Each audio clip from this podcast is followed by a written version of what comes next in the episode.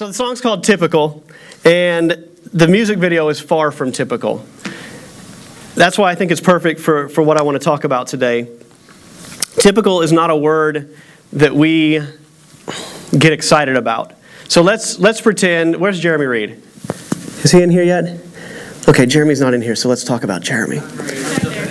Jeremy is in here, so let's pretend I'm trying to set Jeremy up with a girl.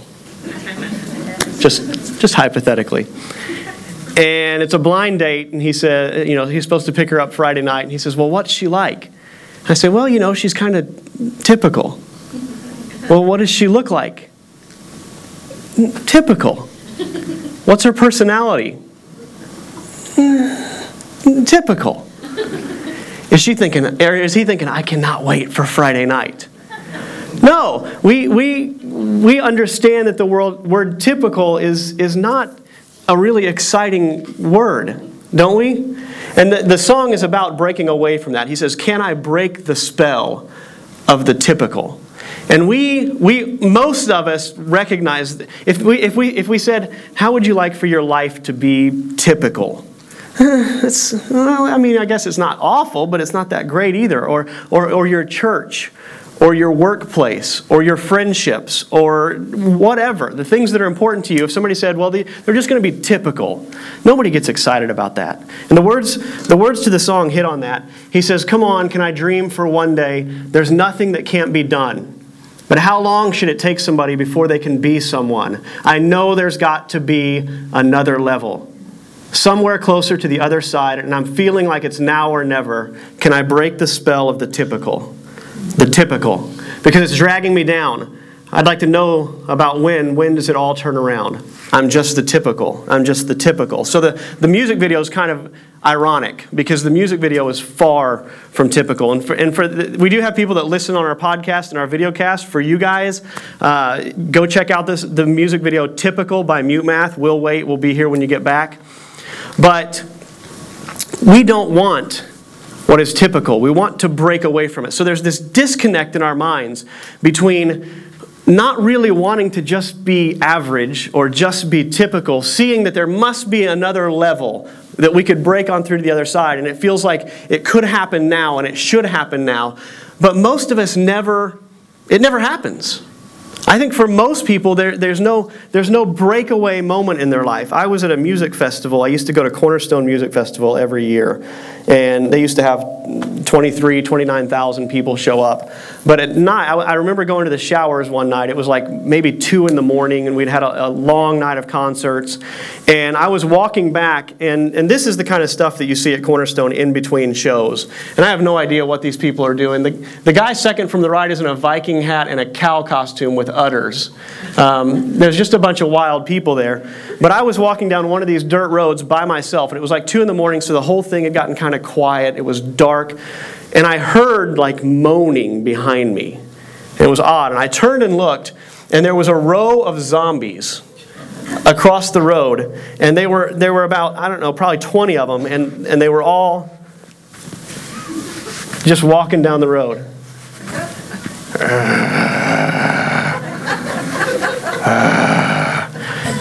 Which obviously was one of the lesser typical things I've seen in my life. It was, it was odd. And it's called a zombie walk. I don't know if you guys have heard of zombie walks, but they've become pretty, pretty common. You can find pictures all over the internet about zombie walks. This is actually the tamest one I could find. Some of them get pretty, I mean, they get into their makeup and would frighten some of us. So I tried to find a tame picture I could share with you guys. But Louisville has a zombie walk every year. Um, they call it the Louisville Zombie Attack. And you guys might not be familiar with it. It starts at one of the grocery stores on Bardstown Road and walks up the Highlands. And in the last couple years, they've had almost 30,000 people show up to this thing. So they get in their makeup, and they shamble down the road. And people, we have this fascination with zombies. And I, I, I, tried to think of an outreach that we could do there, like to connect with the zombies. I feel like that's our crowd, is the zombie crowd.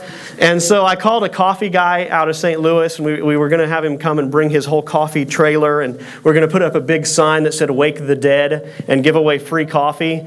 And uh, they shot us down. Like the people in charge of it just said, No, that's just not going to happen. So I'm still trying to think of a way to break into the zombies.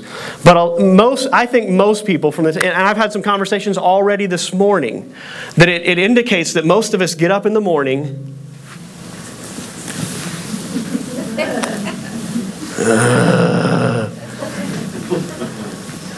and every day we get up, we do the same thing, we go to bed, we get up the next day, and we do it again. I had lunch with a friend this week that talked about how he felt like he was in a rut and how easy it is to get in a rut. And, and I, think, I think most of us, it's, just, it's, it's natural for us to find a comfortable place in life and fit in and just move forward. But when we're talking about the infinite God that created everything with words, that's personally invested in our lives, that has infinite creativity, that makes the best music, that is just, he's, he's just an unbelievable, incredible God. And I have this sense that when we're connected to Him and when He lives inside of us and when He fills us, that shambling along, it just doesn't seem right. It, it doesn't seem like what he would have for us. And so, so my friend that told me I'm, I'm in a rut, you know, he, he, he's, a great, he's, a, he's a great family man. He's, he, he works hard. He, he gives generously to the church and to other charities. He takes care of, of family members. But it, it can be just real easy to think, you know, there's got to be another level. And how, how do we get to that? And what, what is that supposed to look like? This is one of my favorite scriptures. It's out of the book of Isaiah. And it's talking about kind of direction and path in life. And it says, Your teachers will be hidden no more. With your own eyes you will see them. Whether you turn to the right or to the left, your ears will hear a voice behind you saying, This is the way, walk in it. Then you will desecrate your idols overlaid with silver and your images covered with gold. You will throw them away like a menstrual cloth. There you go. There's a quote from the Bible for you. And say to them, Away with you. And so the, the author is talking about these idols that we have, these things that we worship. And I think it's fair to say that in, in most of our lives, comfort and security and normalcy is something that we lay our, down, our lives down to. It's just very easy for us to say, I want comfort, I want normalcy, I want security, I want the typical. And the typical is safe. The typical is a, is a good place to hide from life. But this says you're going to treat it like something filthy. Your idols, you're just going to get rid of it. And it says, when you do that, He will send you rain, and the food that comes will be rich. Your cattle will graze in broad meadows, streams of water will flow, and the moon will shine like the sun, and you will sing. Your hearts will rejoice. When you, when you are willing to lay down security and comfort as idols in your life, it says good stuff happens. The direction you go will be a, a, prime direction. It will be a great direction. It won't be a direction of the typical. I don't know if you guys are familiar with the author Bob Goff, but if you're not, you really should be. He's one of my favorites. He's one of the best public speakers I've ever heard. And Bob Goff wrote a, a book called Love Does.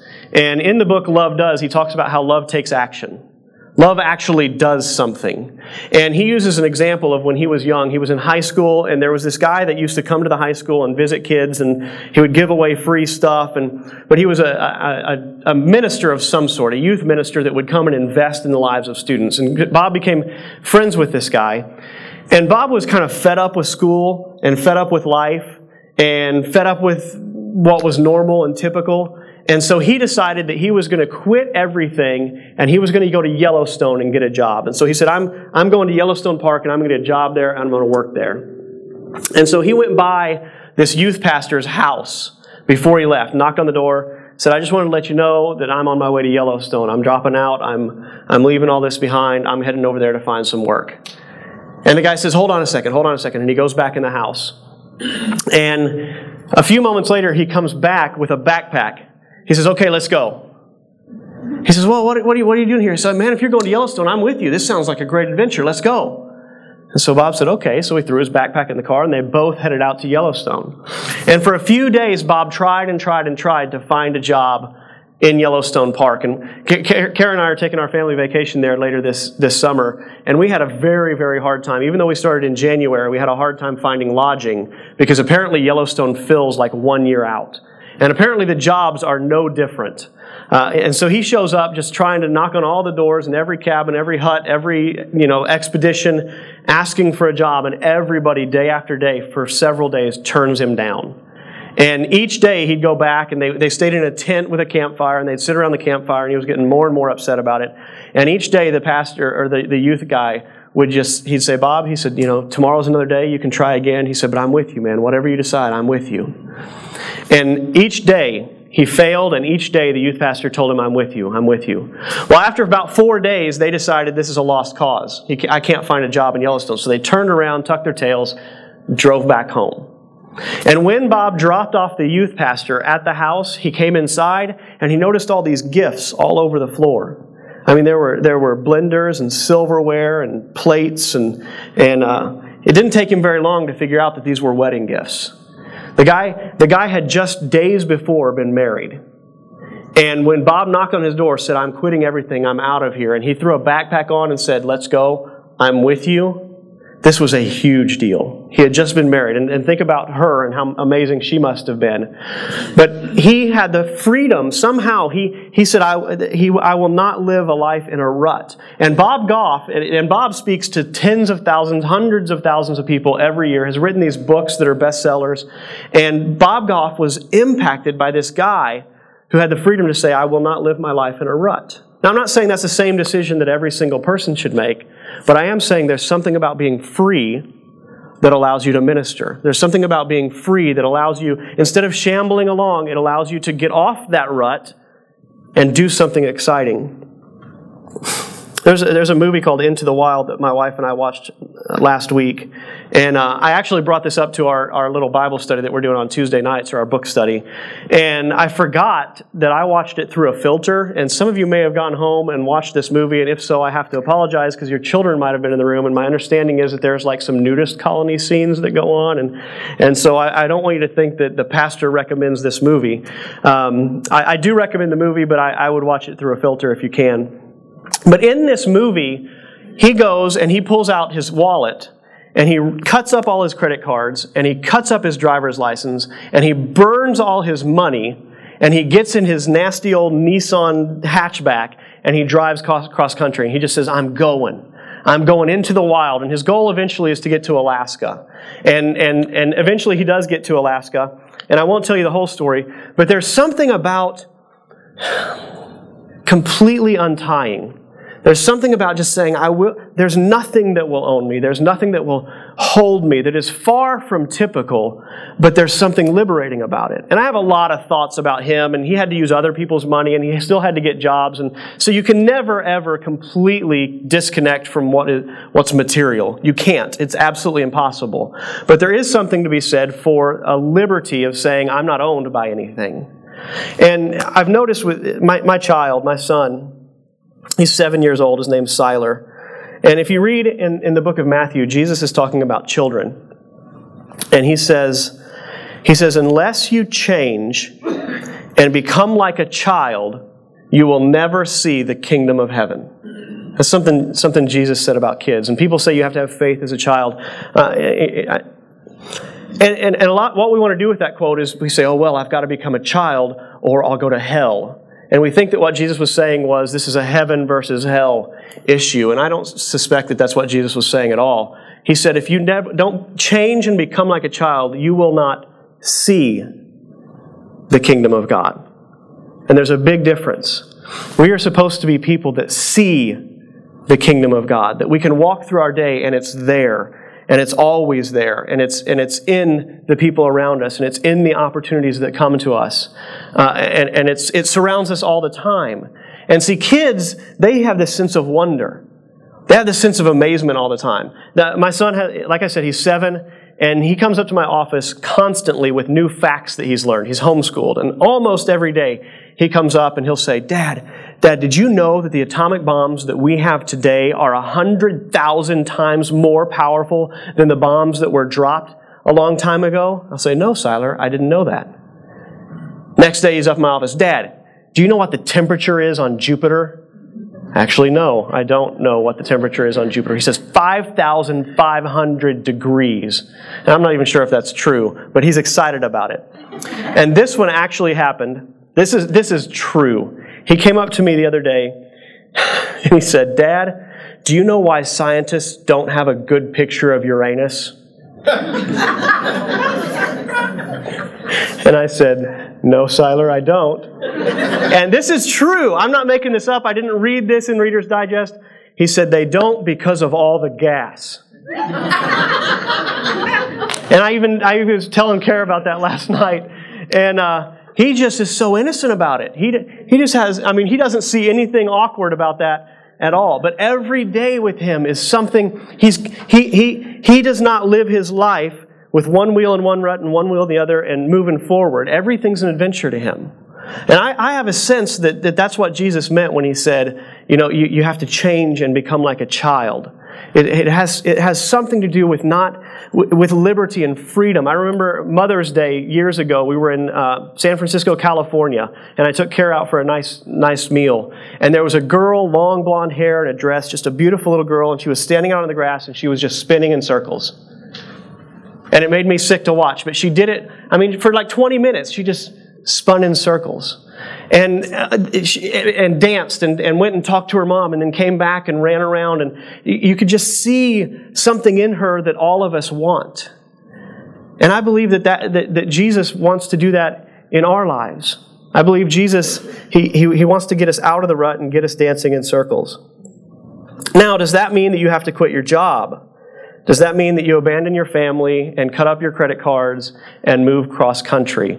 I don't think it does. In fact, this gentleman that, a friend that I had lunch with this week, you know, talking about the rut and talking about how do you, how do you get out of the rut. You know, my advice is you, God has designed you as a father. He has designed you as an employee at this particular place where you work, where you work with people and, and you kind of safeguard other people's jobs and you, you help others and then you report to people and, and then you've got family members that you're taking care of and you know, getting out of the rut doesn't necessarily mean leaving those family members that you're taking care of or quitting the job and cutting up your credit cards. But I think it does mean be the best father that you can possibly be. Be the best employee that you can possibly be. Be the best friend that you can possibly be. Be the best family member that you can possibly be. Look for new and creative and exciting and interesting ways to be who God has designed you to be. Because when we talk about getting away from the typical. There's part of us that thinks about Chris McCandless, the guy from Into the Wild, and we think, I just want to go. I just want to be free. I just want to untie and unchain and be unfettered and go, if anybody actually uses the word unfettered. And I don't, I don't think that's it at all. I think, I think it's more about something going on inside and some kind of internal freedom than it is exactly getting, getting away from it all. And so I'm not, I'm not trying to encourage you for some kind of mystical get away from everything self actualization process. And, and if you read about Jesus, and he, he's the God that wasn't typical. You know, he's not like the Greek and Roman gods that sits up on his throne and watches everybody and throws lightning bolts when you tick him off. And if you pray to him and petition him correctly and make, you know, and do this and do that, then you will receive his favor and his pleasure. Uh, he's not like that at all. He's a God that gets off his throne and he comes down and he lives among us. He comes down to be close to us. He comes down and gets in the muddy ruts with us. And it's, it's far from typical of how, how people would ever view God, but it, he's, he's a God of a cross. He's a God that wasn't just willing to come and live among us, but he was willing to come and be tortured by us. He, he was willing to come and experience the worst of the worst with us and, and mostly for us. And so I'm not talking about be free so that you can self actualize. I'm not talking about that at all because Jesus, he said, if anyone would come after me, he must take up his cross and follow me. And so when we're talking about being the best family member you can be, it doesn't, it doesn't mean that you're going to go into your family life and everything is just going to be hunky dory kumbaya all the time.